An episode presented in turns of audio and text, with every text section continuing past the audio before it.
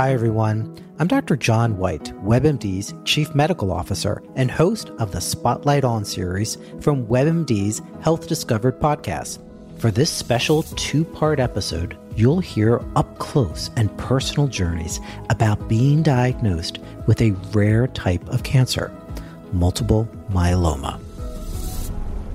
I started in myeloma nearly 25 years ago. And at that time, the average expectation of life in someone with myeloma was maybe one to two years. But even just in this last 10 to 12 years, we have doubled, if not tripled, the average survival of patients. I saw a new patient this week, and we had this conversation that based on what we've done over the last decade, my expectation is that patient's going to live more than 10 years.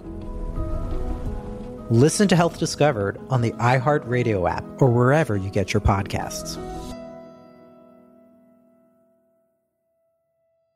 Mary redeemed a $50,000 cash prize playing Chumba Casino this year. I was only playing for fun, so winning this was a dream come true. Chumba Casino is America's number one social casino experience. It's serious fun. With over 80 casino style games to choose from, you too could win life changing amounts of cash. Be like Mary. Log on to chumbacasino.com and give them a whirl. That's chumbacasino.com. No purchase necessary, void or prohibited by law. 18 plus. Terms and conditions apply. See website for details. The voice in the preceding commercial was not the actual voice of a winner.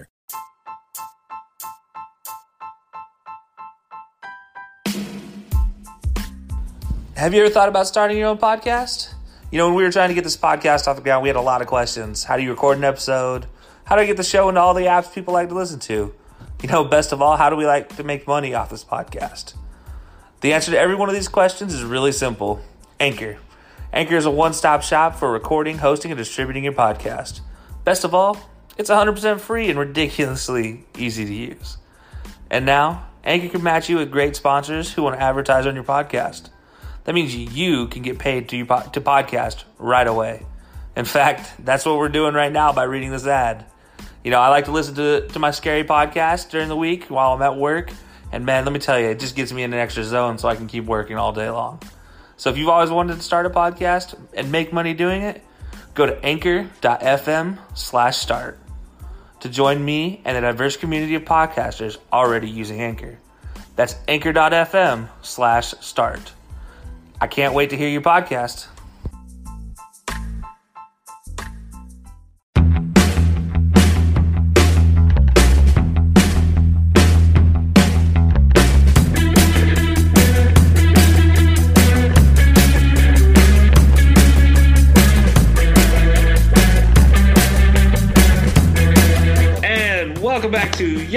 Episode of the High Low Sports Podcast. We are back with part two of our season predictions the NFC, which we are bringing back Brennan, who is a diehard Bears fan. Um, poor soul he is, but gave us some great picks for the AFC. He gave us that gem last year with 13 3 Cardinals. Maybe we'll get something funny like that again. We'll see. Um, but today, DJ, we are going to go ahead and start off with you. Go ahead and give us your picks for the uh, NFC North and what your thoughts are on it. So we will start in the North, like you said. The team that I probably like the most out of the division, because they have the most players I like, I unfortunately have kind of at the bottom because they're just not that good and their coach is terrible. Detroit. I have them at four and twelve. If Matt Stafford does play all sixteen games, I think that improves. I just he has not played all sixteen games his entire career, except for the one year they went to the playoffs. But that was also a really good team with Calvin Johnson, Titus Young in squad. Jahvid Best before his brain basically exploded. TJ Hockenson, on Johnson, DeAndre Swift, Kenny Golladay. They got players out the you know what Problem is they signed so many Patriot rejects too on defense because Matt Patricia is Matt Patricia. It, their team construction just really doesn't make sense. I like Jeff Okudah, but that's because you scared away Darius Slay by Patricia being an asshole. Like it's to Jekyll. I, just no, they're four and twelve to me until proven otherwise. If Matt Patricia gets fired early and Matt Stafford plays all sixteen games, that could change really quickly. But until proven otherwise, four and twelve to me, and another quality pick. No, and bringing up next, I got the Vikings at seven and nine. I feel like the loss of Stefon Diggs is going to be a lot. It's going to be a pretty big loss. Like I know Justin Jefferson's really nice; he's going to fill a lot of that void. But losing Kevin Stefanski to the Browns, I think, is going to hurt a lot too because the way he basically rejuvenated that play calling and offense last year to where Kirk Cousins, even Kirk Cousins, can't really screw it up most of the time.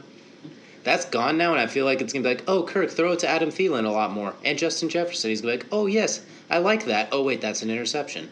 or oh wait, I lost the game because for some reason I. He just doesn't seem to click with those guys unless it's off play action. I don't know what it is. I just don't like the fit.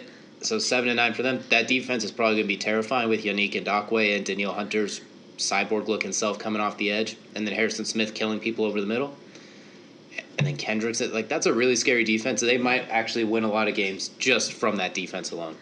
And Dalvin Cook, if he could play all 16 games, that'd be nice too. Yeah. Kind of the theme here, if you see where I'm going with this. But Mm-hmm. then next up, I got the Bears at nine and seven. I think they have a little bit of a bounce back year because once Moth starts playing, Moth Mitch Trubisky, whatever you want to call him, starts playing terribly. Nick Foles can step in and basically do the exact same thing, but maybe slightly better. Probably slightly better. Maybe, if nothing else, just won't run directly into a sack and fumble, or break his shoulder scrambling for five yards. You never know. But I I like Matt Nagy as a play caller, but I think he gets a little bit too far up his own. You know what? And doesn't do simple things like, hey, let's run a trap play to you know David Montgomery, who's really good at running north south, or hey, we have Jordan Howard, but let's not hand him the ball. Let's hand it to Tarik Cohen up the gut instead of letting him scat back. Al Robinson's nice. They have 1,800 tight ends on the roster. One of them's probably going to be good. I mean, Cole Kmet's nice out of Notre Dame. So one of them's going to pan out, right? I mean, in theory. You gotta get a quarterback first, but yeah. In theory, one of them could, you know, catch the ball. That's all. and then on defense, mentioned Khalil Mack. I like Robert Quinn. The From what I've seen from the people that cover the team, he's been looking really good. Kyle Fuller's still the best corner in the league that doesn't have any hands whatsoever. He's the best cripple player I've ever seen in my life. Eddie Jackson's still a top tier safety. We talked about them during our rankings list. Roquan Smith's a really good young linebacker. They got a, they got too much talent to have another completely miserable season. So I'll give them nine and seven. And by default, that lets the Packers be the king in the North for one more year. I have them eleven and five because they got a lot of easy wins. The defense is fantastic still. I mean, the Smiths on the outside, Jaire Alexander is one of the best young corners. Adrian Amos, they they still got a really nice squad. Kenny Clark. I think Aaron Jones is going to have another really good season. Maybe not 20 touchdowns again because that's kind of unrealistic expectations, but I think he's going to have a lot of. I still think he's going to make a lot of plays. And he's just got uh, getting paid a whole lot of money according to reports right now too. He pro- he probably deserves it too. And I think Aaron Rodgers and Coach LaFleur, there's going to be a little bit of friction there with the Jordan Love and his situation, but I think they'll still win enough games just by having more talent than everybody else and having a lot of easy games. And Aaron Rodgers is still Aaron Rodgers. Davante Adams is still Davante Adams, so I think they'll still be fine. It just they're not going to be like last year's 13 and three team where it seemed like they could beat anybody, no matter how ugly it is. This one, they're just going to be like, oh wow, they won 11 games. Good for them. Not bad. So I have them remaining as kings in the North for now, but not in like a good way. More in like a congratulations, here's your consolation prize. Kind of like the Eagles last year winning the East because nobody else wanted it. Yeah, pretty much. All right, Brendan. So let's hear you have the Bears at 14 and two. What else do you have going on in that division? I'm I'm I'm biased, but I'm not that biased. Although, um, I was looking for a lighter once you started off with the Lions and the Vikings. Um, yeah, the whole stealing our lists thing. It's kind of starting to get ridiculous. I started the Lions, bottom of the list, four and twelve. Everything you said, I can't really argue with anything else. Anything else on it. Um, everything's accurate to that point. Uh, that and obviously still going to have bias. So if there's a couple wins where they could have, or a couple games where they could have won, probably didn't give it to them just out of spite. Yeah, those two Bears games, probably they probably didn't get those. no.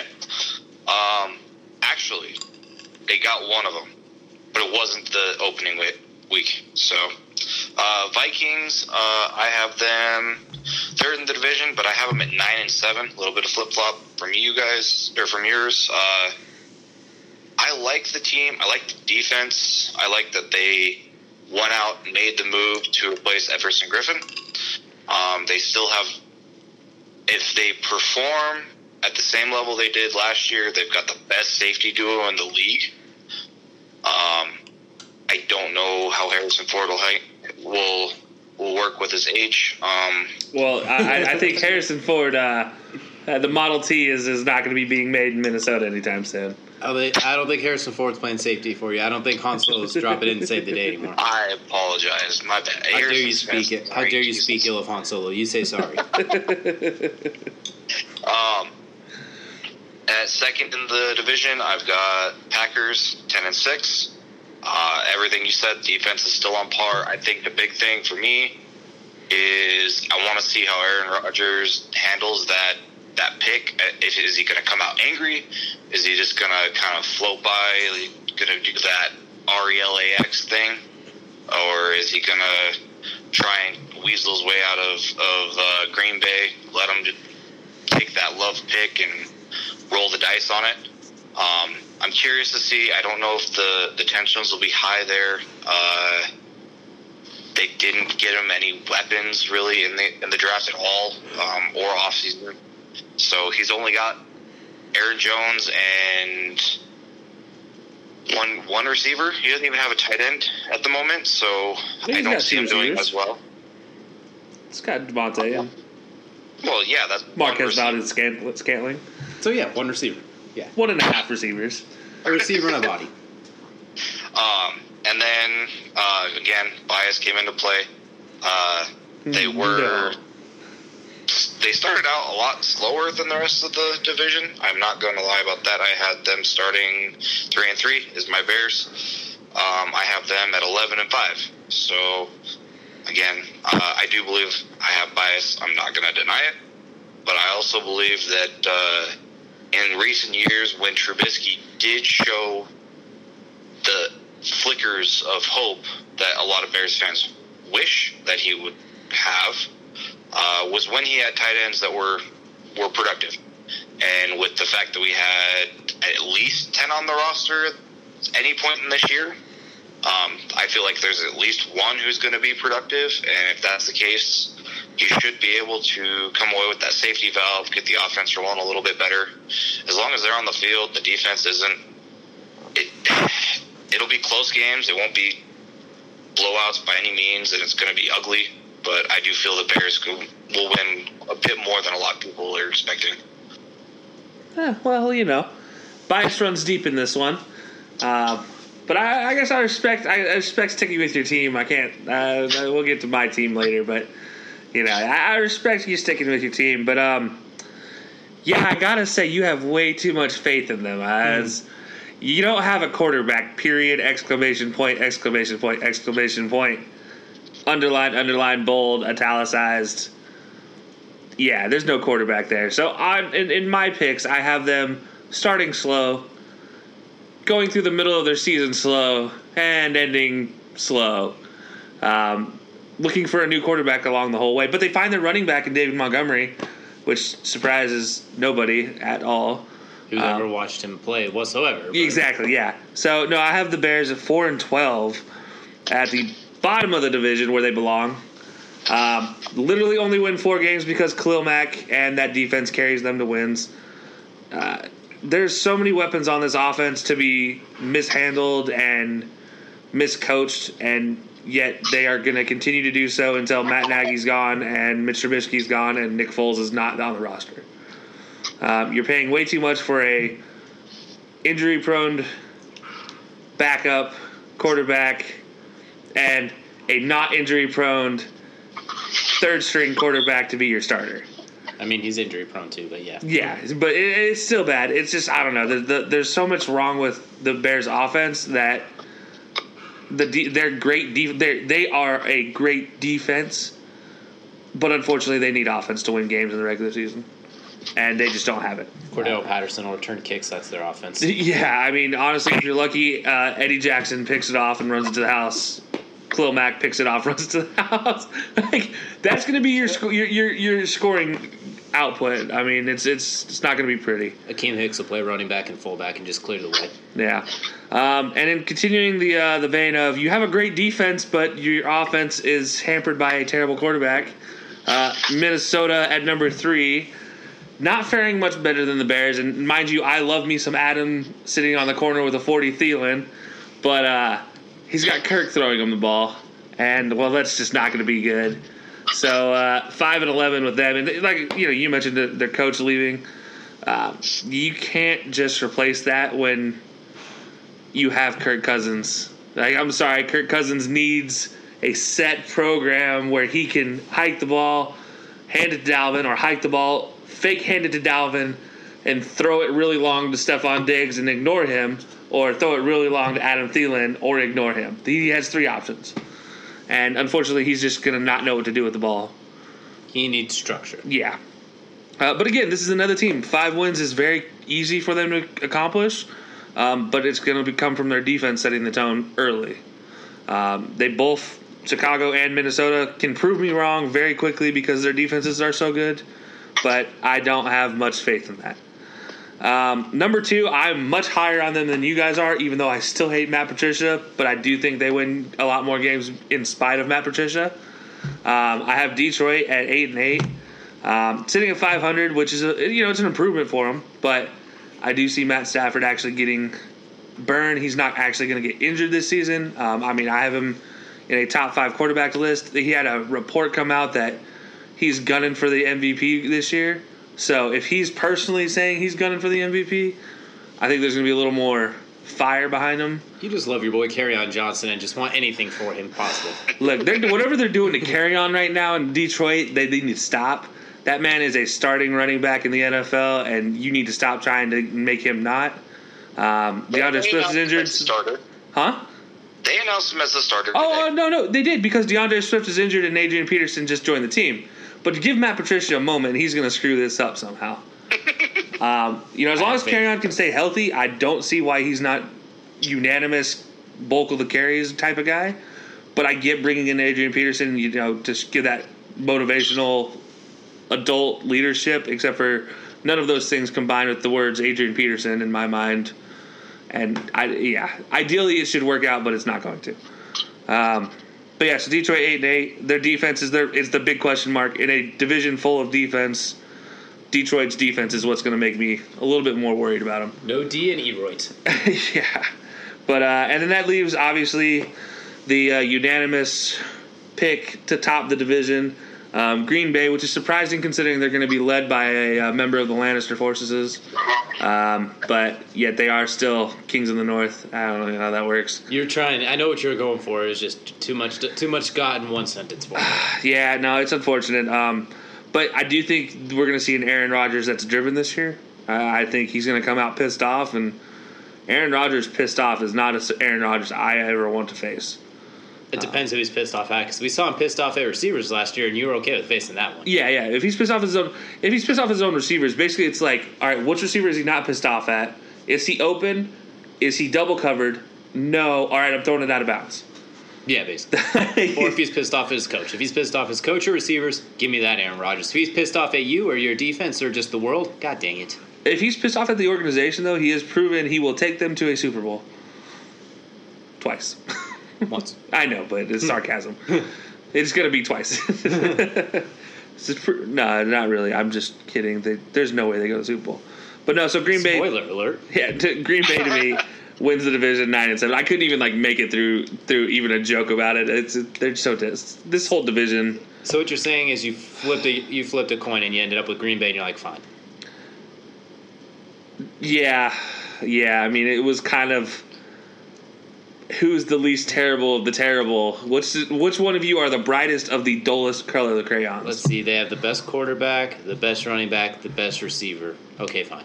Yeah, you guys are all color reds, but which one of you is the brightest color red? Ah, crap. Uh, you know, That's yeah. that, that's how that worked. So yeah, it's it's bad. It's a it's a terrible division. It's going to be led by defense. Now, any other team coming into this to play this division, good luck. I don't want to play this division because I don't want to play their defense. But if you can score on them, you don't have to worry about anything because their offenses are going to screw up. If you could jump out to a 21 point lead, you'll be in good shape. Or not Yeah. 20. Like if you get to 21 points, not a 21 point lead, that applies to everybody, defense or not. Yeah, I just think Green Bay's defense is going to be better this year just because they are older now. I mean, this team. My big question mark last year was they were young.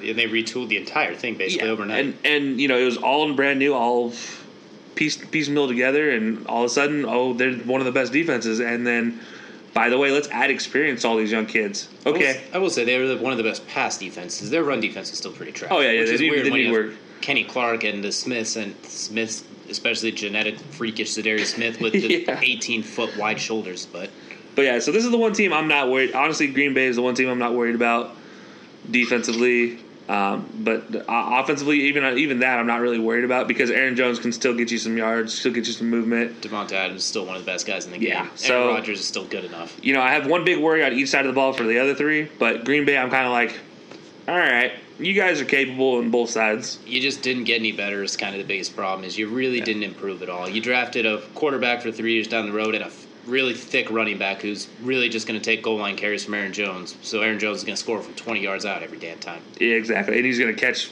four touchdowns again against Dallas because that's just what he does. He's on my fantasy team, so I hope he does it again. Because he was what I got by having the last pick in the damn draft. So AJ Dillon, get the fudge off the field. Yeah, no, we don't have. I don't think anybody has to worry about seeing AJ Dillon this season. I sure hope not. I don't need, that that guy has the thickest legs, probably thicker than Saquon Barkley, Barkley legs. It's terrifying. Yeah, Which means you can't run in the goal line because it's too easy to tackle you because they just have to stick a hand out and they catch you because your thighs are wider than the end zone. it's like the old bike spokes. You just throw a twig in the in the bike spokes and it ruins everything. Just plank and he'll trip over you because he can't run around you with those big ass legs. All right. Well, from one division who is uh, offensively inept to the AF or NFC South, sorry, NFC South, who offense is not really much of a issue in this division. I would say not. I would say it's probably the best offensive division in maybe in football so far. I mean, maybe the maybe the AFC West can compete with it, but I mean the AFC West there's some pretty big holes on there. The Chiefs are the established ones, and we all are kind of on the Broncos. This one you got three Hall of Fame quarterbacks, Yep. three uh, Hall of Fame receivers. Well, two guarantees, and then couple, and at least one other one who's well on the trajectory.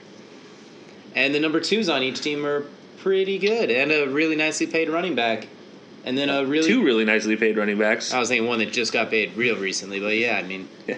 heck, Well, you got yeah, it's it's loaded. Best offensive division in football, and I don't even think it's close. Yeah. So, well, so go ahead, DJ. What is your picks for the NFC South then?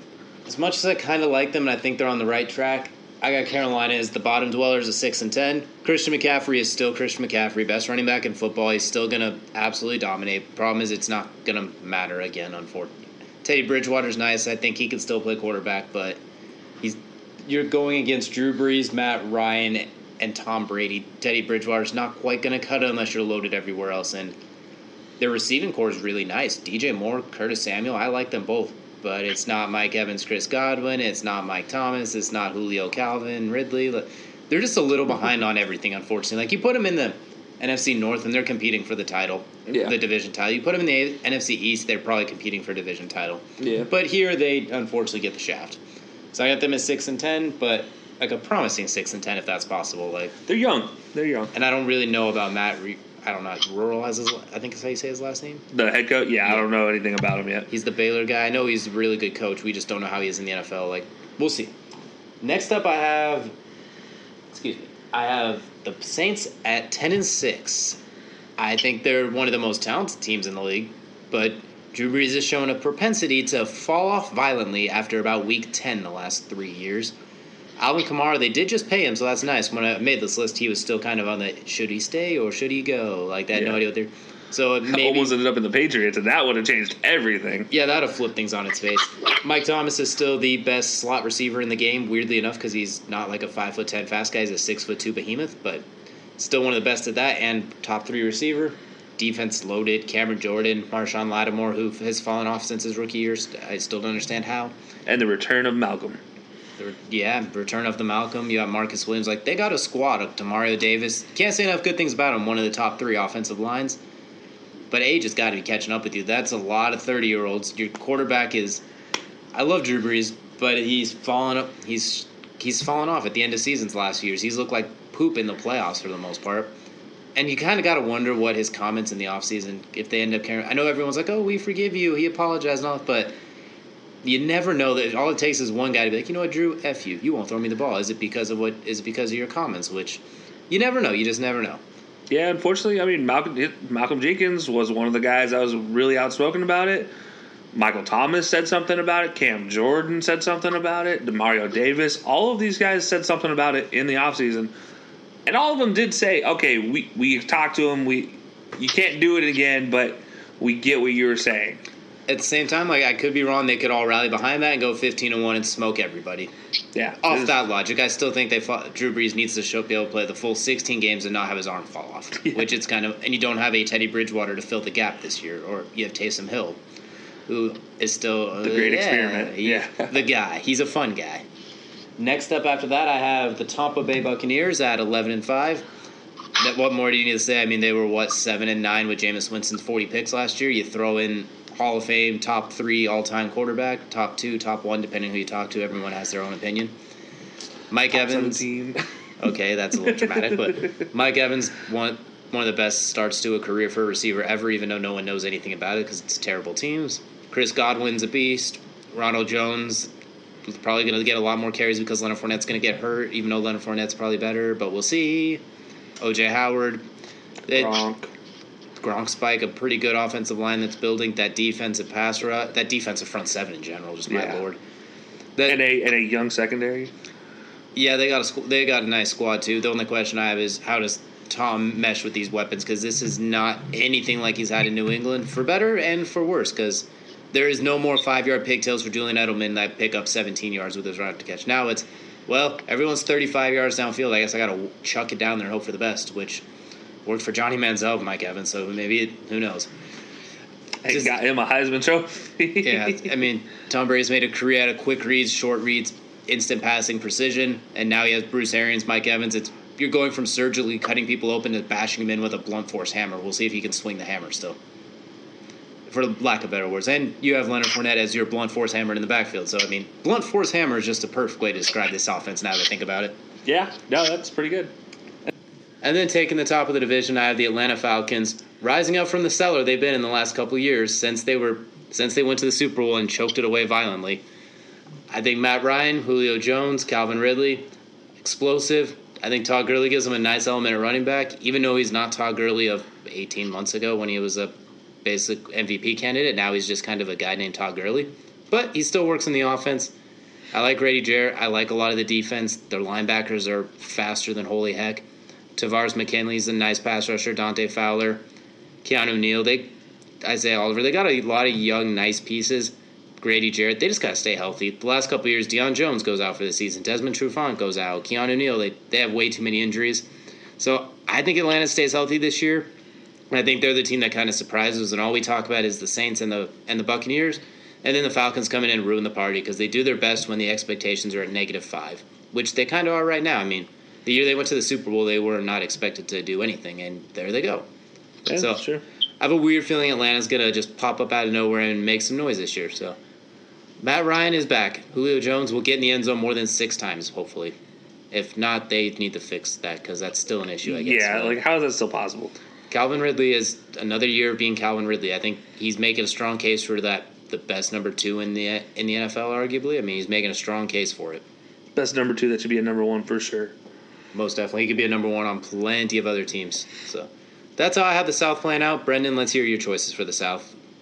Um, my choice for the South, I'm gonna start with they're a lot closer um, than I was expecting them to be. I kind of thought there was to be a bigger different, you know, a, a bigger divide between the teams. I uh, unfortunately disagree in terms of my my record with the Falcons. I'm starting them at the bottom of the division, but they still finish at 500 at eight and eight.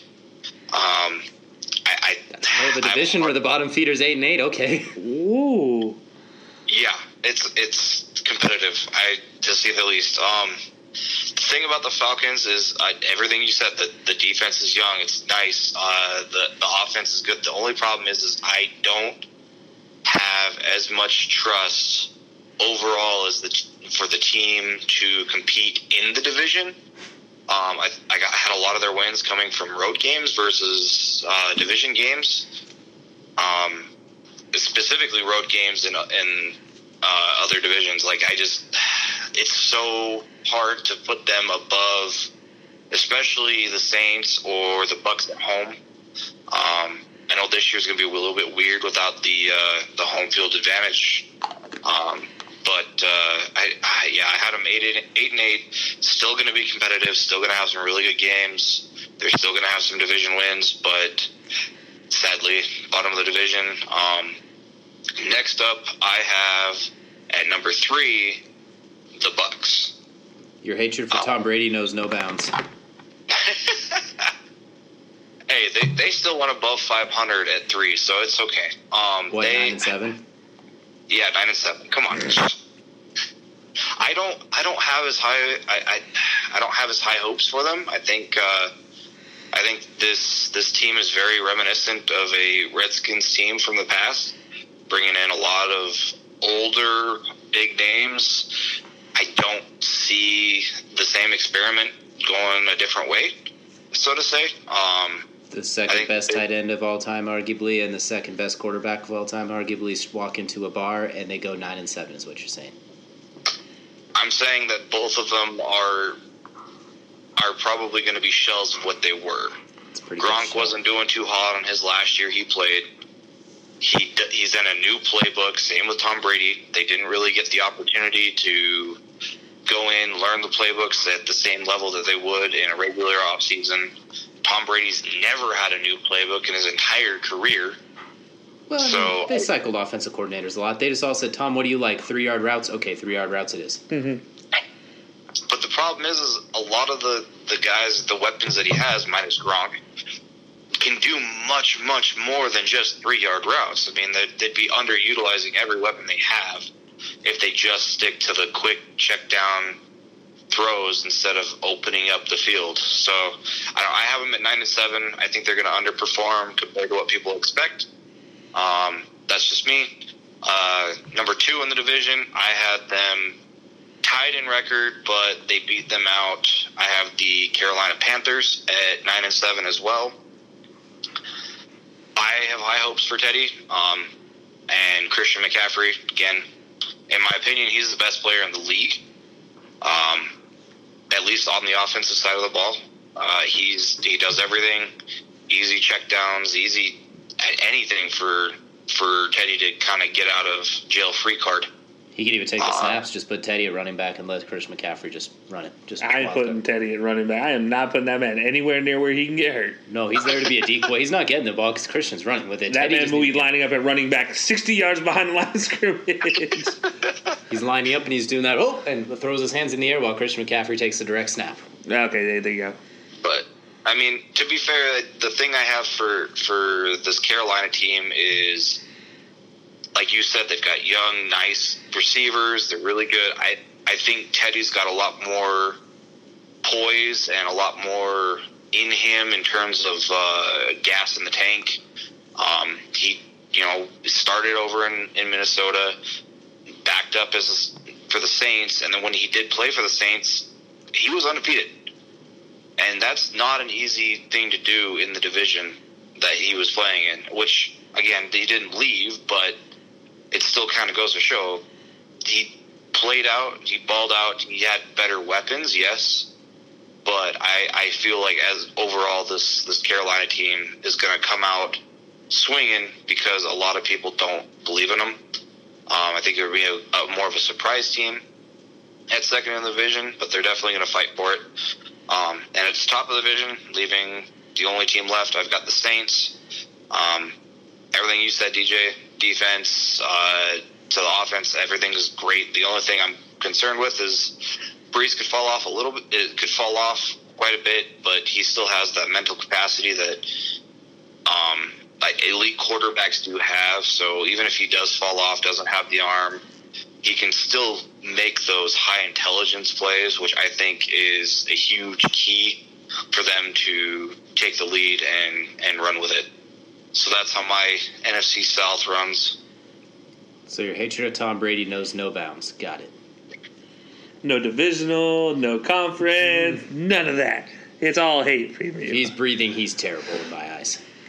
No, it's that, that, I like it. I you know I respect your uh, your choice. I think it's wrong, but I respect your choices. If Luke Kuechly comes out of retirement, we'll talk more about the Panthers now. Um, but look, I, I mean, this is just a, t- a situation where you look at this and any other time, if Carolina puts this team together and they don't have who they're facing, it who they're fa- I mean in their division, like I, I'm sorry, but you put a Teddy who is this is his first time starting since he got hurt for real, like he taking the reins leading into the season, like I'm that dude on a team who has zero offensive line that can actually really help him. Um, and he just, like I said, covering it, that injury does not go away in his mind. It's still there. And I wonder if he might be having a little bit of seeing ghost situation this season. Um, thankfully, he will have a lot of it taken off his shoulders by Chris McCaffrey, who is hands down the best running back in the game today. Um, and I, I, say that knowing full well uh, there is a potential argument for the guy on my team being best running back, but no, screw that. It's all about CMC. I don't know who you're talking to with that argument, but they need to stay off the crack. Look, it's uh, it's the CMC's world. We're all just living in it, but unfortunately, you can only do so much with one guy when you don't have an offensive line. You have receivers. We joke about you know Christian McCaffrey can take the snaps, but again, unless they pull out some crazy trick trick plays, I don't trust this team enough. They are just too young, too inexperienced, and they don't have enough line to keep their assets protected. We don't even know if they're coached well. We don't know if we have no idea if you're working there yeah. Freddie Kitchens or if they have Sean McVay 2.0. We have no idea. There's just too much unknown with them. Where I'm like, wait a minute. Exactly. There's too much. Well, what about this? And then you know you also have to remember that when we talk about off seasons, Carolina didn't have a very pretty off season. They had a lot of stuff happen because of their their you know their founder, whatever you want to call him. Oh yeah, the owner of the team. Yeah, yeah I mean they ripped a lot of stuff out around that stadium, and things changed in that area. Um, and and that's not something that just goes small and and light into the wind. That's uh, that carries a tone to it. So, and you, you lost two of your four best players in franchise history this offseason with Cam and Luke. I mean, I'd be impressed if they could bounce back quickly. I just it'd be so it'd be weird not to see them have some sort of side residue. I mean, I know yeah. Cam didn't play last year much, but still there. I mean, he's been the face of your team for nine years. Yeah, same with Luke for eight years. And I don't get me wrong, I love Teddy. I've loved Teddy since you know he came out of college. I wish he had never gotten that injury because he could. Absolutely, that Minnesota team, if they had Teddy instead of Case or Kirk Stefon Diggs is still on that team. Heck, if they had that Teddy instead of Kirk or Case Keenum that year that they had the magical run that choked against the Eagles, they're playing the Patriots in the Super yeah, Bowl. They're, like well, maybe not. Nick Foles was on fire that game, but it's a lot closer than thirty-five to seven or whatever it was. Yeah. So I mean, I love I love Teddy. I I, I do wish he honestly was going into a much better situation than this. I do think this is not a terrible situation because he is staying in division. Um, he already knows New Orleans from being there, playing against that team in practice. I mean, he did play against ones every time that he started, so that's that's a big deal. But I do think this is a situation where you went from being in the rich neighborhood to now you got to go slum it up with, you know, the not so affluence and, and try to fight try to fight the big rich kids. Like this this is not going to be a good situation for Carolina. You're going from north side Chicago to south side Chicago. Good luck. yeah, and it, again, like I have a keep pounding wristband in my room right now from this team. I respect, you know, everything Carolina. I like Carolina. I love CMC. I love Teddy, but I can't see it this year. Um, so five and eleven is the best I got. I'm doing, and that was a gift to give him five. To be honest with you, you had to be a little biased and like, fine, you get five because CMC is going to CMC. Yeah, I, I, have Teddy and DJ Moore linking up in one game, and CMC dominating the other four. Hmm. Um, but unfortunately, it's just not. I hope I'm wrong. um, number three, Atlanta. Uh, it's not just those jerseys that are ugly. It's going to be their their their record, um, especially their offense. I just think you can't have a Hall of Fame receiver and not get his ass at the end zone. They did get a new offensive coordinator, so I'm keep pounding the again. Keep pounding and say get him in the end zone. How many new offensive coordinators can Atlanta get and not give the ball to Julio Jones in the red zone. I think they only had one the last couple years since Shanahan left, and he was fair enough, but it still wasn't good enough even when Shanahan was there. It was good. It was great. I mean, ten touchdowns and then he best scoring offensive. We're talking time. about a man who could probably average twenty if you let him. He also missed two games and they scored forty in both those games. Hey, that's okay. Anyways, you know the greatest, probably the greatest receiver in our generation, not named Calvin Johnson. Okay, there we goes. Like, hold on, guy. Hold on. Now let's talk about this.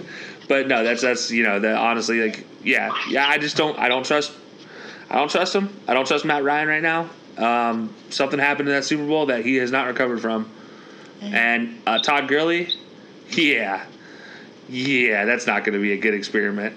That's that's going to be terrible. You don't go into a a franchise and then take one of their franchise retired numbers to spite the guy who used to wear it. That's the whole thing that happened with Deion wearing it and, and Todd Gurley wearing number 21. Uh, he wore it just to spite. I'll bet you five dollars Todd Gurley rushes for a thousand yards, uh, barring a career like a serious injury. That I will bet you this water bottle cap. Right here. Yeah, that water bottle cap. that he doesn't even make it six games without getting injured. You defaced that cap with a pen, so it's not even worth the initial price. It's already been devalued. Just a lot like Todd Gurley's career.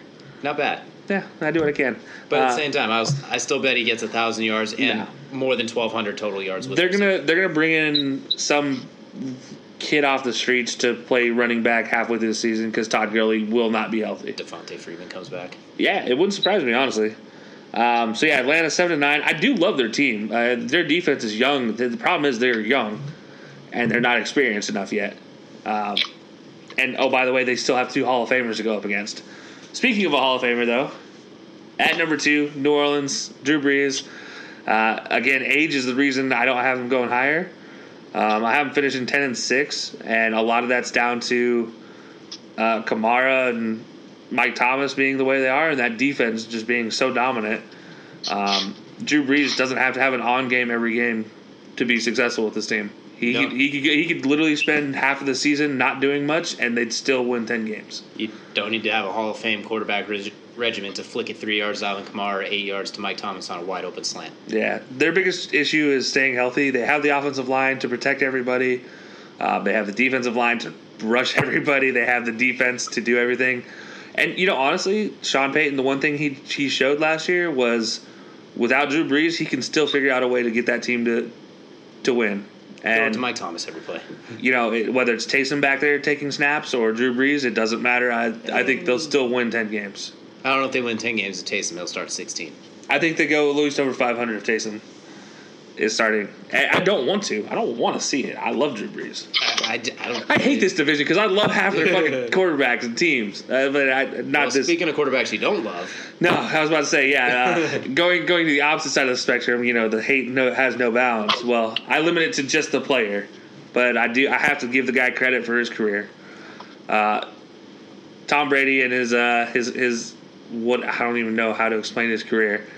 Just the dude knows how to win. go. Yeah, like I mean, arguably goat, whatever you want to call him, but the dude two. just knows how to win. He's always won, no matter his playbook, no matter his personnel. He has always won.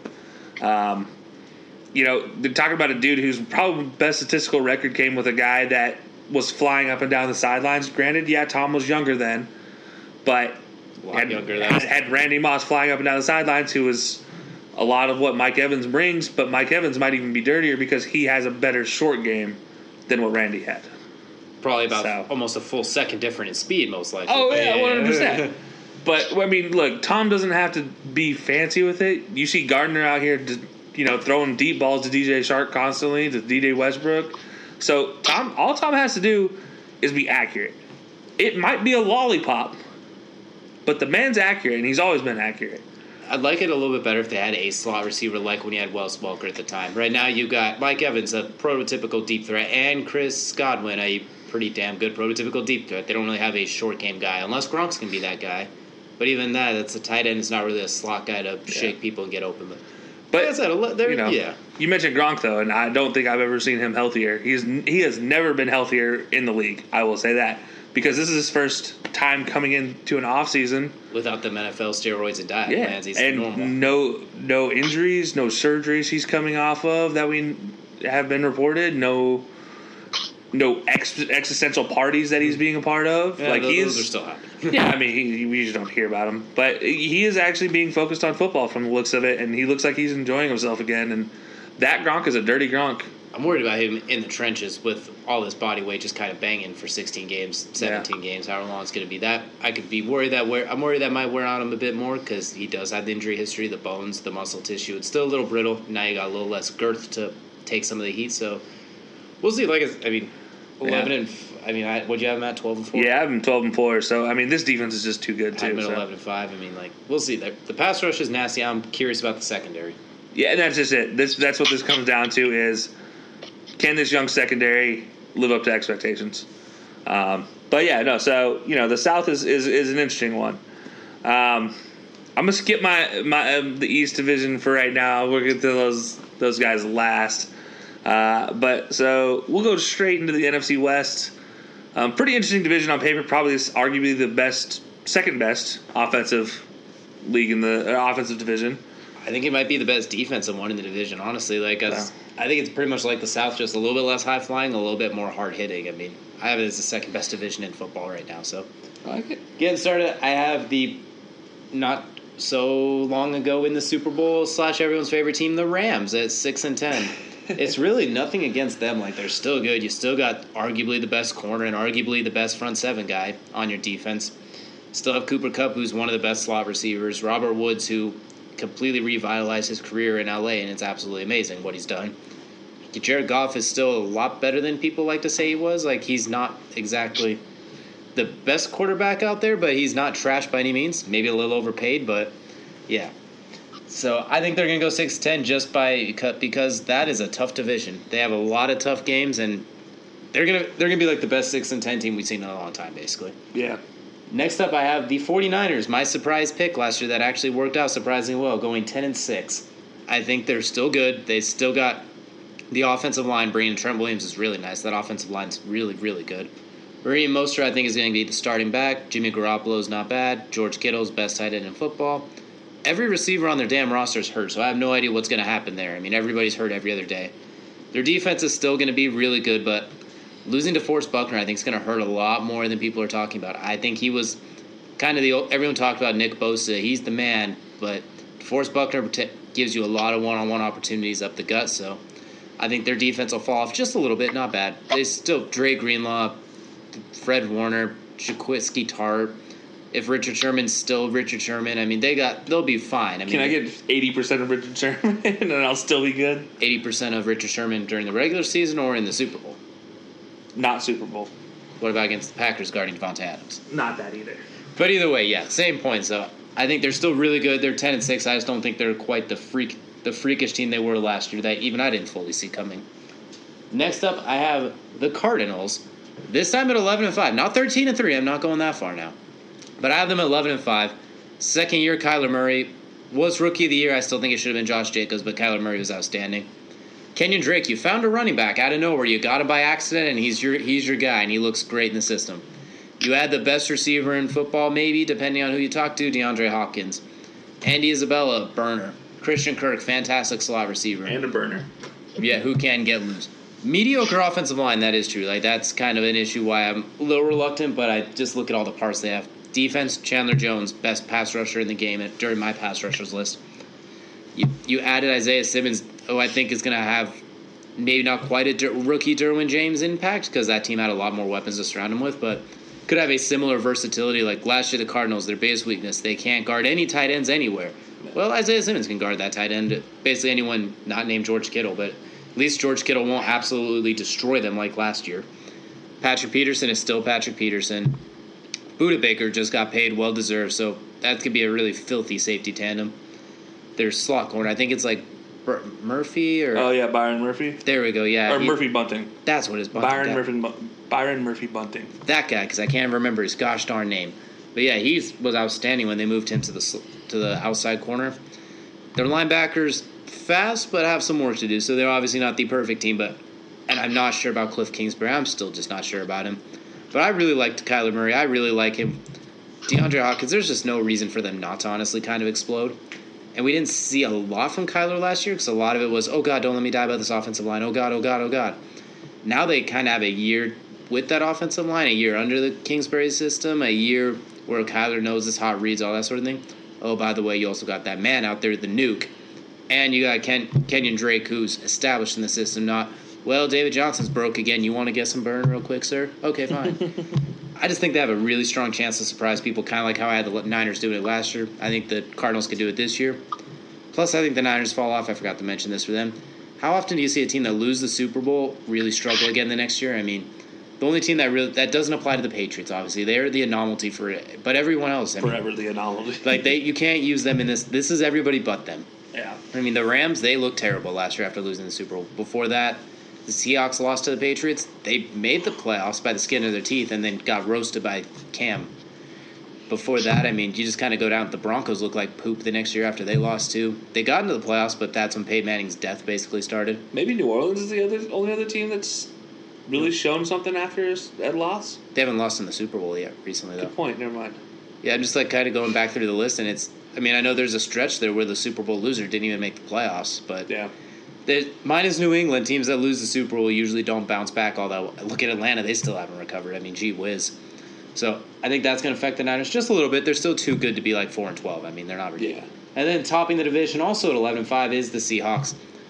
Jamal Adams makes that defense absolutely ridiculous. Their defensive line is still mediocre-ish, but Shaquill Griffin, Jamal Adams, you got Bobby Wagner, still got KJ Wright. There's enough Diggs, like you yeah. still you're you're just fine. You got you don't have as deep of a defense, but you got playmakers. Like the guys you do have are playmakers. It's and on man, they're the hardest. It's just stupid with all the hit stick fumbles you can get. And then on offense, Russell Wilson. They always talk about how he has no weapons, and I always kind of complain about that because Golden Tate was clearly a weapon because as soon as he got out of there, he was just fine. Doug Baldwin, fantastic weapon. Percy Harvin, Marshawn Lynch. Well, now he probably has his best receiving core he's ever had that fits his skill set to a T. Tyler Lockett, the best deep route runner in the league, in my opinion, because he runs 30 yard option routes. They don't even run routes. They say run 30 yards and go left or right, and I'll scramble around and throw you the ball. Yeah, run 30 yards, get open to one side of the field. What basically what Wes Welker does and those slot receivers do at the five seven yard mark, you do it at 30. I'll run around like an asshole and avoid a bunch of sacks and somehow make it work. And I'll make my offensive line look terrible and not want to play with me.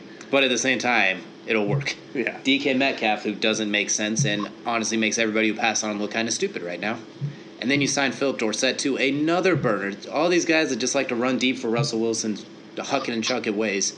And they re-signed Josh Gordon, who when he's not high is actually when he is high, he's outstanding. So we'll As long as he's in the league and in the in the game, he can play. That's it's crazy. Will Dissly at tight end, like the offensive line's a little bit. I did not like their draft. I mean, it was a weird draft that didn't make a lot of sense, but it never does. So, I think they take the top of the division, eleven and five. To I think they they tie with the Cardinals, but I think the Seahawks have a clinch maybe a couple weeks out. It's just with tiebreakers and all that. I didn't think they end up having the same route, but I really like what Seahawks can bring to the table, and I think I think they're going to be a real nasty team this year. Even if the eleven and five record doesn't seem as nasty, I think the games they do win, it's going to be like, oh yeah, that's a different team. They're going to look kind of similar to their Super Bowl era teams.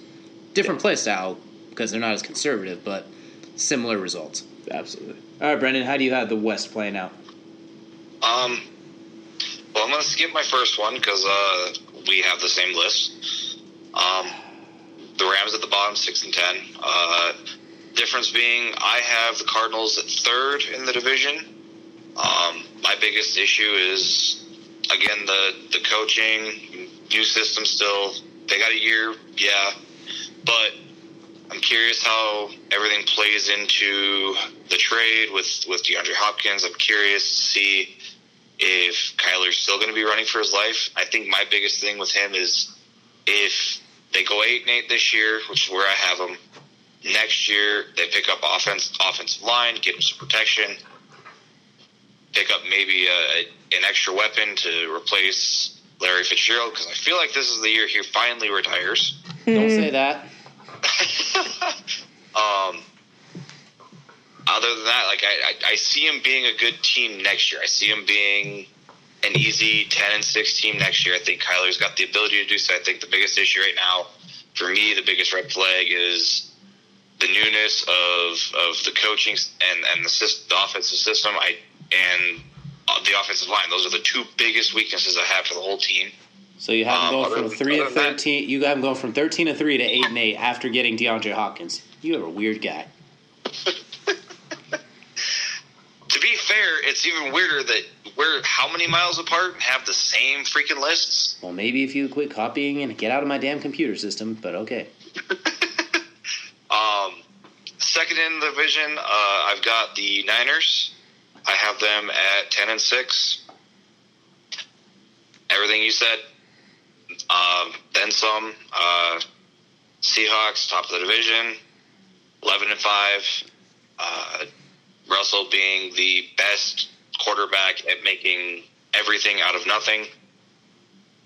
I that it's hard to root against him. Even when he's even if he had a bad offensive line, he'd still make something out of nothing. So yeah, that's kind of where I stand. Uh, So what you're saying is we could just hang up right now since you're just copying my damn list again. What, what he's saying is, I'm glad I chose the West to go third and not the not the East to go third. We'd be really bored after this one.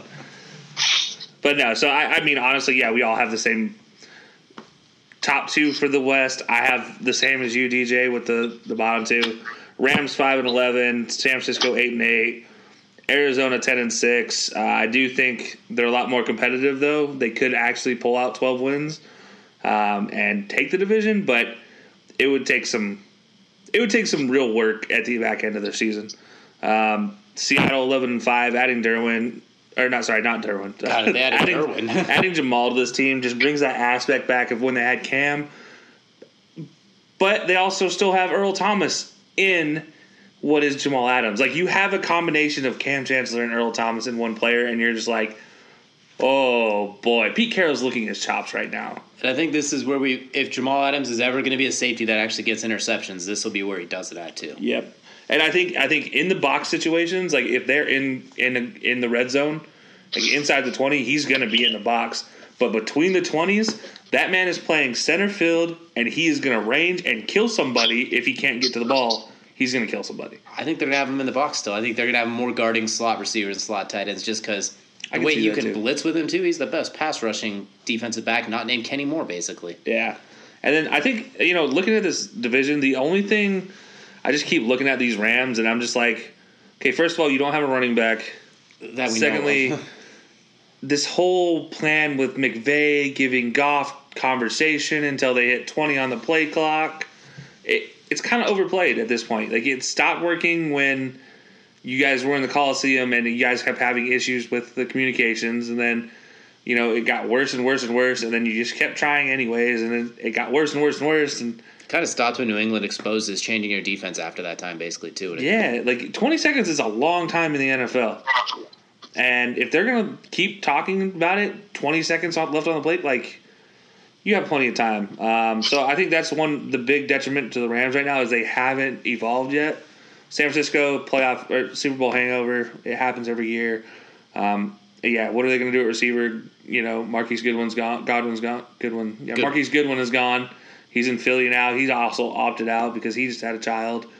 Um, you know, the rest of the receivers, who's gonna play? Who knows? Kendrick Bourne, and that's about it. I think Kendrick Bourne's actually dinged up too. Yeah, so Deebo you know. Samuel's dinged up. I mean, like, I'm gonna go play receiver for him real quick. Then they're going to the Super Bowl. Yeah, I think uh, Trent Taylor might be their only healthy receiver at this point, and he's a guy that's a practice squad player most of the time. They do have Brandon Aiyuk. I guess they drafted. Oh yeah, yeah, yeah. But I, I need to see some more from him. He was the one receiving Yeah. the draft. I'm like, well, is he really one of these guys? But uh, And then see. Arizona, I think the one thing with them, Isaiah Simmons, man, he's a game changer.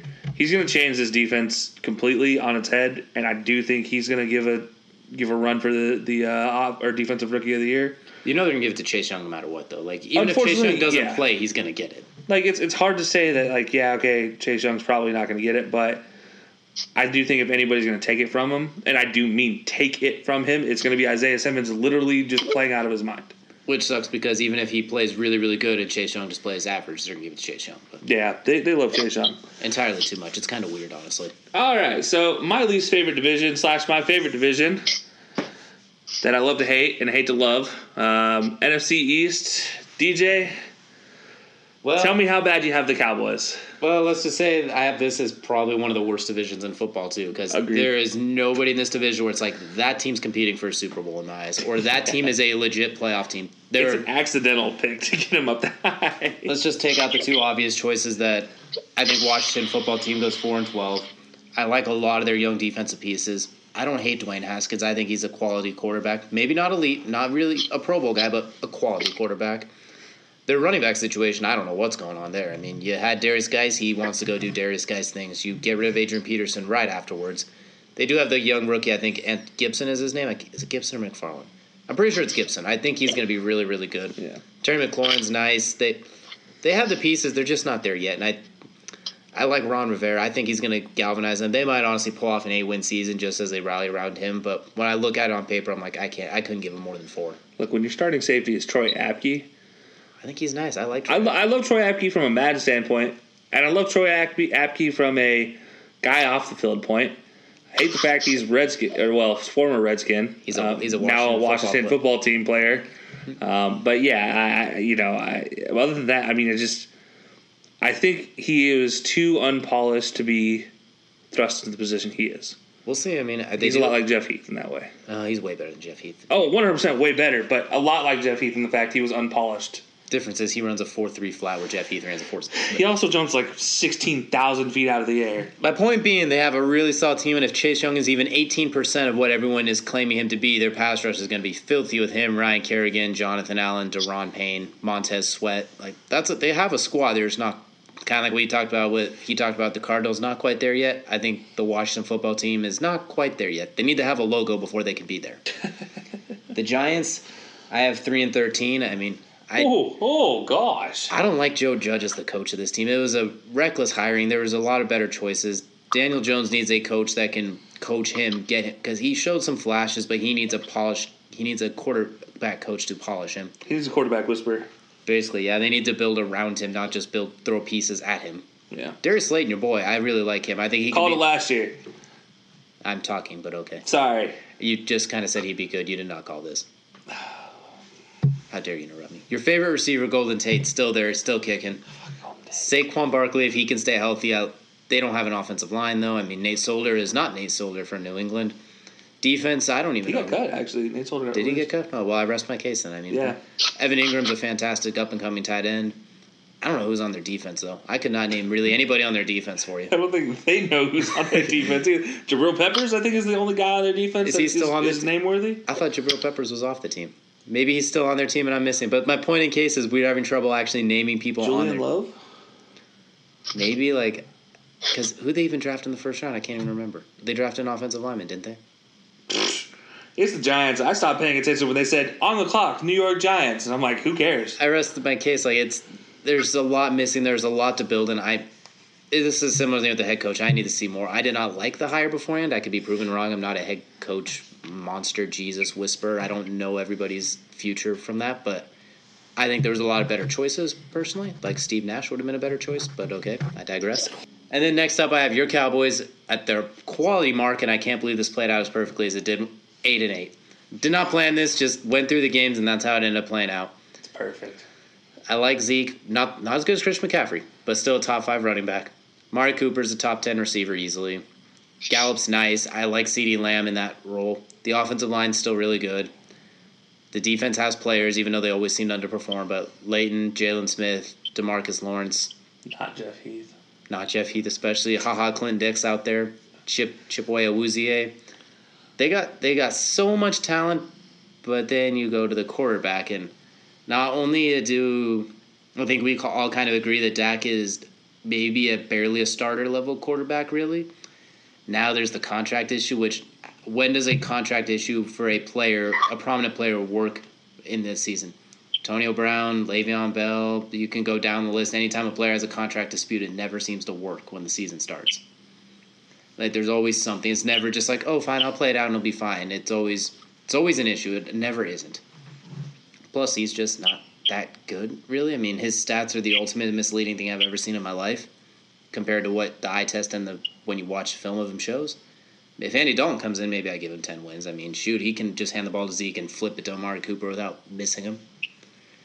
So yeah, eight and eight for the Cowboys. I I'm already kind of bored talking about it, but next up by default, I have the Eagles at ten wins. If Brandon Brooks was healthy, I would probably have them a lot more like an eleven win legit playoff team. But the offensive line takes a hit there. They have a lot of healthy receivers again this year, which is nice considering they had to start me and the other guy out down the corner at the street at receiver last year. But Adam Thielen's cousin. it's an insult to Adam Thielen's cousin, but you still got Zach Ertz and it, and Dallas Goedert. If he recovers from that concussion, they got a really nice squad of receivers that are actually healthy now. Alshon Jeffery, DeSean Jackson, Jalen Reagor, if he could stay healthy, could really take the top off. Defense, Fletcher Cox, Brandon Graham. You still got some players there, but this is not the defense that was winning Super Bowl. 11 linebackers on this roster. And not one of them is a guy that you're like, oh yeah, he's an NFL linebacker. That's, Yeah. it's weird. They're like the Bears tight ends, honestly. It's really weird. So I got them going ten and six because they have the best quarterback in the division. Miles Sanders is not the best running back, but he's maybe the second best running back. No, Saquon's so never mind. ne- Scratch that altogether. But they have the best tight ends, good receivers, good defense. Like Honestly, Someone has to give him fourth best running back because behind Dak. behind Daniel Jones, maybe he's not even in the conversation. Point is, like someone someone has to win this division. I gave it to the Eagles, and they just they had enough firepower, and I think Carson Wentz is that dude. He can win you some games that other quarterbacks in the division will not win you. And he kind of showed it last year, especially down the stretch. He won and powered them into the division, throwing to another quarterback. And while Carson was doing that, Dak was showing us why he should not get paid $50 million a year while he was not getting to the playoffs and barely getting 8 and 8 with Zeke and Tony Pollard and Gallup and Amari Cooper and an entire squad of all pros. So Carson greater than Dak, so Carson get division. That's kind of how I broke this down because this division's terrible. All right, so Brendan, let's hear how you have which team you have going 13 and 3 and 3 and 13 because something tells me you have one of these teams winning way too many games. I, I probably have a couple winning way too many games, but none of them are 13 and 3. Sorry, 12 and 4, excuse me. Sorry, French. 14 and 2, 15 and 1. 19 and 0, I need to watch my language. Whoa. The, uh, no, uh, I, I've got no love for half of this division. The other half, it's like it was more of like there were surprises than it was trying to be, you know, really, you know, analytical. It was more of a surprise to see them as they as they unfolded. Um, but at the very bottom of the division, which I don't know if this is still that little bit of hatred from Odell throwing a touchdown on us. But uh, I have the Giants at the very bottom of the division. I have them at one and fifteen. I don't think throwing Oh. touchdowns is the base thing on Odell's list of problems right now. No, but it is. It is. It is. It might be bit of a number two. Losing in overtime to an Odell freaking touchdown. Anyway, Let the hate in your heart go and move on. Yep. Uh, number three in the division at three and thirteen. I have the Redskins. Uh, There those is three no team wins. called the Redskins sorry, anymore, just so you the. Washington team football team. I'm sorry. This is going to be like when the Rams move. This is going to be when Though the San Rams moving Diego- fine, it's when the Chargers move that there is an issue. Yeah, they're always going to be. They're the, The San San Diego, Diego Chargers, the Los Angeles Rams, and the Washington team. They're not even the football team; they're the Washington team now. It's just Washington. I'm going to have a lot Washouts. time with the Raiders as well. So I, I, I it's just I grew up with them in specific areas and specific names. It's going to be hard to break that down. So I apologize. All right. So anyway, the Washington team goes what? Uh, three and thirteen. Well, that sounds about right. Yeah, I don't have high hopes, but I do like Dwayne Haskins. Um, I think he definitely has the ability to get two wins over the Giants. Um, the other one was kind of just a I I didn't know who to pick for that game. It was a heads or tails, flip a coin kind of deal. Um, second in the division, I have the Cowboys. Um, and this one, it's more of I have love for the team around him, not so much the quarterback. I think I have, I have the Cowboys going ten and six. I think seven I think seven of those wins come from the team around Dak, and then the other three come from beating the Washington football team and the Giants, and Dak looking good because they have really got nothing there. Can't argue with that. I mean, he is really good at just absolutely destroying washout teams. So I, yeah, ten and six. And what's funny to me is they had a really sneaky good off off season when it came to rebuilding their defensive line. Um, I mean, it's it's weird for me. They they didn't keep Gerald McCoy. They signed Gerald McCoy, Dontari Poe, and I know Aldon Smith doesn't really count, but having those two and then adding Everson Griffen and then dropping McCoy, that is just weird and crazy in my mind. Well, But- Gerald McCoy's defense, he broke. He didn't really get cut. He just kind of broke. But he he Well, died. yeah. yeah, he. He, he died. And if Aldon Smith Yeah. can play, that's dirty. But I have my reservations. Aldon Smith is the next expected- Randy Gregory for the Cowboys. No, Randy Gregory's the next Aldon Smith. Yeah, I mean, I know timeline wise, yeah, but for the Cowboys, no. It's a mess. So I don't know. I, I I think they still had a really good offseason in terms of get keeping their pass rush a little bit of what it was. uh, this last year.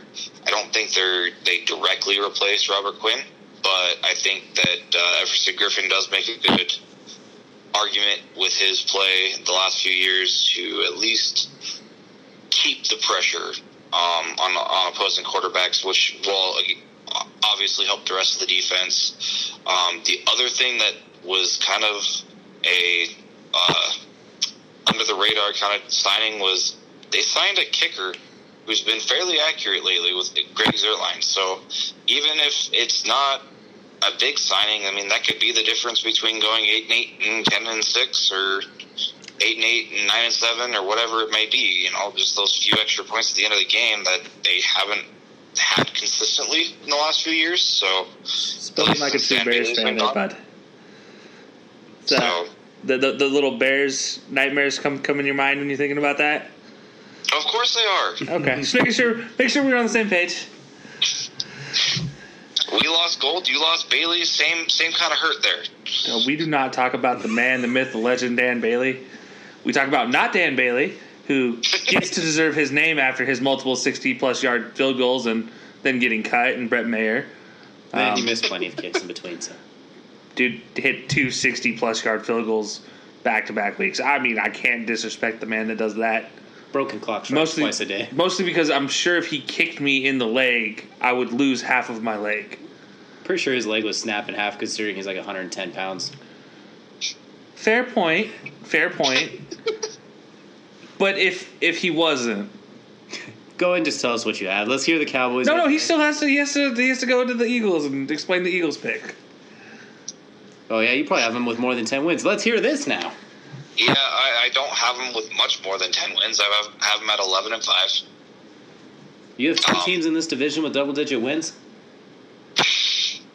It shocked me more than I think it's shocking you guys. Trust me. Oh no, it's not shocking me at all. Gonna have to wash your mouth out with soap if this You picked the Cardinals at thirteen and three last year. At this point, anything is is is gravy. Actually, you picked the uh, Bears to have a the top of the divi- or second second in the division this year. the 11 and 5 Jets of last year. I think it was ten and six Jets, but anyway. Oh, sorry. Finish your damn pick. I'm already tired. Tell us how much here. you love Carson Wentz, the kid from North Dakota, Montana, whatever the hell else he. No, it's just Well, North Dakota. I know, but For me, it's it's it's the health uh, of most of the offense that is the big one for me. If they stay healthy compared to last year, yeah, obviously Brandon Brooks takes a huge hit out of their offensive line. Um, they brought back um, Jason Peters to fill in that hole. Don't know how that'll work, but at least he doesn't have to have the same quick um, foot footwork that he did at tackle. He Being a actually saw a guard. thing. He's moving back to tackle again. He actually said Is he's he? moving back to left yeah, tackle. yeah. So that, that's all you need to know about that offensive line. Jason Peters is going to play whatever they ask. Jason Peters, do you Yeah. want to play? Yes. All right, you'll go wherever.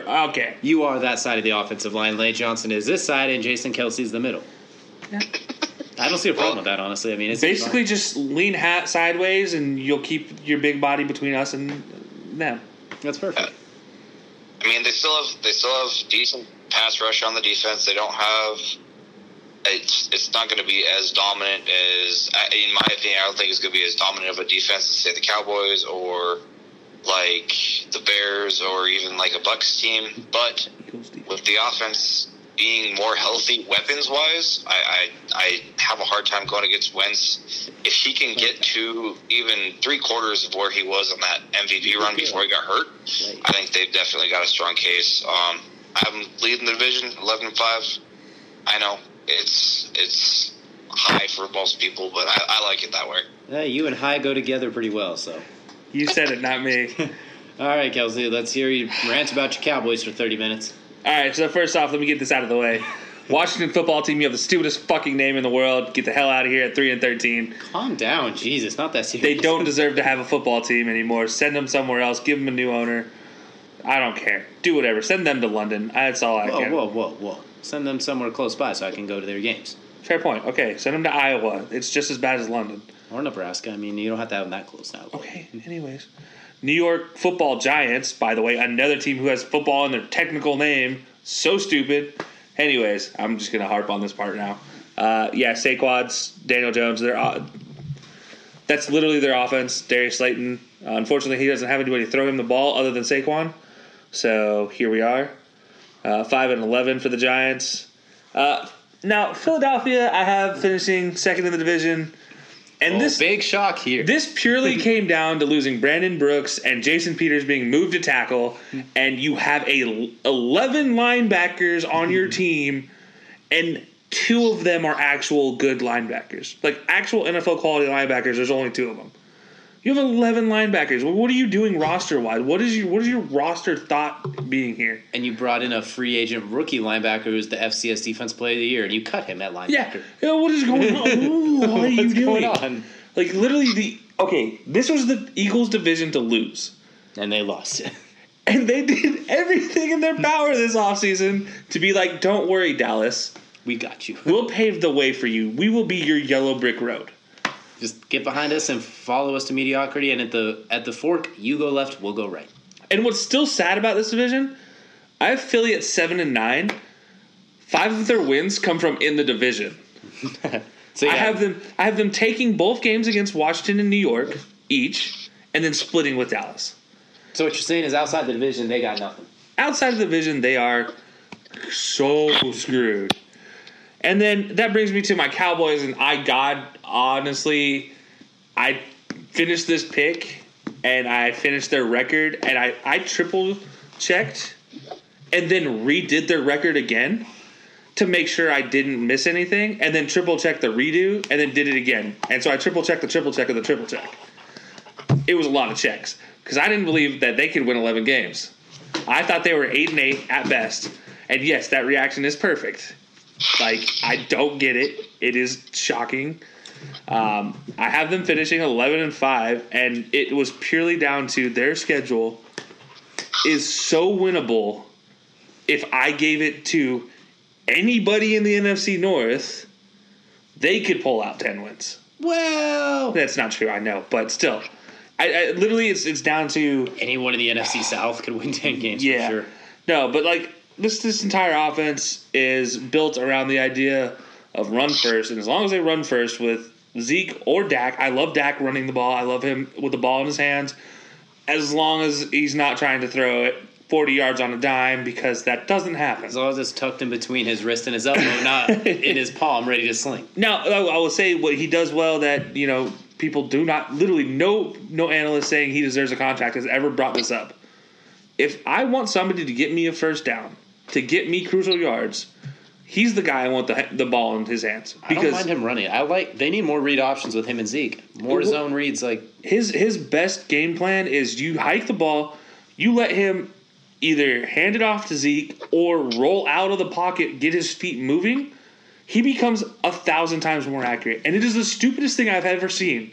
That Yes. a guy that can't stand still in a pocket, who is six foot forever, and can throw a fucking dart, can't stand still and throw ten yards downfield and hit an open Amari Cooper at all. he's like a really, really, really great value version of Don McNabb, who could throw better on the run than in the pocket. Problem is, McNabb could throw in the pocket. But God forbid he throws a fade down the sideline and it lands perfectly in the basket of his receiver every freaking time. Whether his receiver's feet are in are a different story. But it'll land in his receiver's hands every single time. It's like, how do you do that? But then you miss a wide open dig route to Amari Cooper for a touchdown, or you have Michael Gallup on a post and you throw a damn comeback. And then the moment the game's out of hand, he turns into the best quarterback in the world. The ultimate stat stuffer. As Like- long as the game's not winnable, here he comes. Oh, I don't. This man doesn't deserve the contract he's about to get, but at the same time, he deserves the contract he's about to get for the things that aren't talked about. And it's like I Oh, want man. him to be good. I like Dak a lot, but I don't like Dak for the reasons that people are telling me to like Dak for because they are not true. So what you're saying is the Dak conundrum continues. Yeah, I hate it. I hate being a Cowboys fan. It's the most miserable fanship ever because you have to hate your team and love your team and hate it at the same time. No, anyone with a brain hates their team, but it's still their team. Just Problem is, you have a brain. If you were like other Cowboys fans without a brain, you'd be just fine. God, just kill me now. I'm on it. How, I I don't know how, if, if it's COVID or what is going to get me through the season, but it's probably going to be a lot of alcohol. because I don't know how I'm going to make it watching the Cowboys play week in and week out and expecting them to get 11 wins because literally analyzing the schedules gives me no choice but to expect 11 wins. And that's not even being biased. I literally didn't want them to have 11. I wanted them 8 and 8. I wanted them to 8 and 8 so I could be like, "Yes, you guys are terrible." What if Andy Dalton comes in? If Andy Dalton comes in, something crazy is going to happen and Amari Cooper is going to become the statistically top 5 receiver in the league. Because there's something to prove for Andy Dalton. He's on a 1-year contract. He is literally just out here throwing darts and he has no expectations. When he has no expectations, you have what he did in his beginning of his career when they went to the playoffs. And they had good offensive lines in Cincinnati during that time too. Where the offensive line disappeared, so did Andy Dalton. So It's not the worst thing in the world to consider Andy Dalton potentially replacing Dak. I I don't think it'll happen, but I do think there's a very slim possibility that Andy Dalton comes in to replace Dak, and if it does, it's not going to be ugly. So what you're saying is you kind of want it to happen almost. If you had your way, he'd start week one. If I had my way, Oh, here we go. I should. Dak Prescott would make twelve million dollars a year, and he'd like it. and Andy Dalton would make five million dollars a year, and he'd like that. And Zeke would stop getting in trouble in the off seasons. That's not that. Okay, that's a lot more of an answer than I was looking for. But okay. And the defense would look great on paper and play like absolute dog shit on Sundays. it's an insult to dog shit some weekends, but I get what you're getting at. Dude, I've seen dog shit that plays better than the Cowboys defense did last year. But then again, they don't have Jeff Heath, so what am I worried about? I'm the happiest man in the world. No more Byron Jones though. I, look, all right. So uh, as far as the, I have not talked about this Byron Jones thing on the on the podcast, so I have to say it now. Byron Jones, I selfishly wanted him to stay and take a pay cut because if he stays, that defense is a win now defense. Purely statistically win now because he finally would have a number two corner that could actually challenge somebody. Byron Jones has spent his entire career never being challenged because of what people saw on tape. He never was challenged, period. Like never. He never it never had to be because their their second corner was always terrible in Dallas. But Brandon Carr. Yeah, like I said, Odell Odell and his two fingers decided to see to that that yeah, Brandon Carr's career ended on that catch. Those two fingers made it Odell's entire career. Yeah, one hundred percent. He loves he loves things in twos. What can I say? But no, and It's weird that know, he's now number two receiver too with the Browns. I mean, his career's kind of. God, I don't know how many times we can say this. we might have a phone call coming our way soon. There might be a season. This might be our final episode of the podcast, ladies and gentlemen. We might have a lawyer on the phone.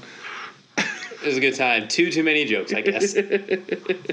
But no, I, I do think this is, you know, selfishly, I wanted Byron Jones to stay, but I got to say, for a man in, in his position, doing what he has to do for himself, and getting that cheese, go get paid, man. going to set to Florida without that tax too. Warmer, a, de- a good ass head coach in Brian Flores. A, a, a coach that loves defense and loves corners in general. It's just a, cle a team that is clearly building something. Where the Cowboys, you're just like, well, we're box office. Which I hate to say it, but the Cowboys aren't box office anymore. They Well, I just meant people talk about them all the time. no, I know, but just like from a fan standpoint, it's embarrassing to hear them say Dallas Cowboys, America's team, and then see six and nine on their their record, and they're like, what What is that? Oh wait, that's us. Yeah. That's America's team. Oh, how sad. Tony Romo, can you come back? Uh, don't tempt me.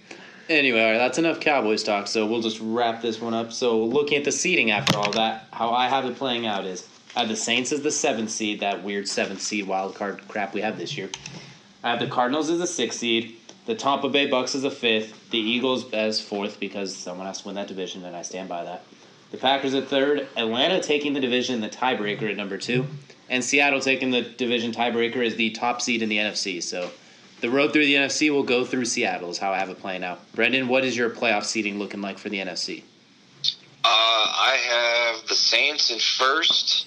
Um, second place, I've got the Eagles. Third place, the Bears. Fourth place, I've got the Seahawks. Fifth, I have the Niners. Sixth, I have the Cowboys. And seventh, I have the Packers. All right, I like it. Surprised you let the Packers make it, but okay. Yeah, I mean, I, I'm surprised you didn't try to, to burn the NFC North standings in, in the, into the ground. Yeah, fair enough. but no, okay. So uh, no, number seven for me. I'm gonna start at the bottom, go up. Uh, Detroit sneaks in ah, the love Um, affair continues. at eight and eight, and uh, yeah, You sure you're not a Detroit fan secretly? I mean, it is Big D that you're a fan of, so. Yeah. I, I will say this: whenever Madden comes out, the first team I play with is never the Cowboys because I know Madden loves the Cowboys. You know who Madden hates? The Lions. The Colts. And the Lions are so fun to beat people with online. So yeah, I'm secretly a Lions fan. I'll say it. There's no secret about it. It's blatantly obvious. Continue. Uh, at six, I have New Orleans. At five, Arizona, um, with a huge turnaround from their 13 and three last season. I'm just kidding, but no, Arizona From at the top and now the here. Uh, number four, Green Bay. Three, those dang Dallas Cowboys. Two, Seattle, and number one, the Tampa Bay Brady's. Okay, I see you. Yeah. The Tampa Bay Bradyneers. Yeah, at this point, I'm just coming up with all different new names for Tom Brady and Tampa Bay. It's too perfect. Tampa Bay Bradyneers. It, it, it, we'll, I'll come up with a good one by the end of the season. I don't know what it's going to be, but I think right now Tampa Bay Brady's is my best one. Or they used to be called the Yucks. I mean, I think it still applies. Still works. I mean, it's still Uh, going to be gross watching Tom Brady just walk into another division. And As long as I don't have to watch him kiss his son again, I think I'm all good. That was weird Yeah, on like so many levels. Yeah, we're just not going to get into that right now. That was- this, this has gone on. This episode's been long enough, so that'll be it for this episode of the High Low Sports Podcast. On our next one, we'll go through the playoff brackets for each side to break down our Super Bowl, our Super Bowl matchup, our Super Bowl winner. We'll go over some regular season awards too, including who takes home that MVP this year. Is it a second year quarterback like it has been the last few years, or do we go off the grid? Rookie of the year, is it a shafting? Well, we'll find out for sure.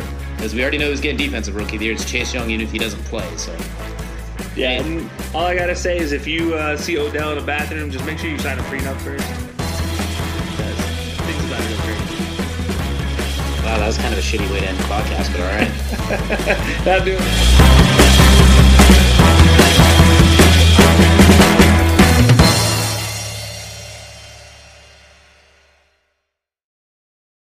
Mary redeemed a $50,000 cash prize playing Chumba Casino this year. I was only playing for fun, so winning this was a dream come true. Chumba Casino is America's number one social casino experience. It's serious fun. With over 80 casino style games to choose from, you too could win life changing amounts of cash. Be like Mary. Log on to chumbacasino.com and give them a whirl. That's chumbacasino.com. No purchase necessary, void or prohibited by law. 18 plus. Terms and conditions apply. See website for details. The voice in the preceding commercial was not the actual voice of a winner. Hi, I'm Maria. And I'm Mike. And we're Team Ready.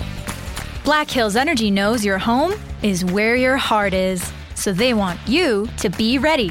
It's all about keeping you safe, prepared, and making your home as energy efficient as possible. Everything from how to weatherize your home to how to stay safe during extreme weather. Be ready for anything. Go to blackhillsenergy.com slash team ready.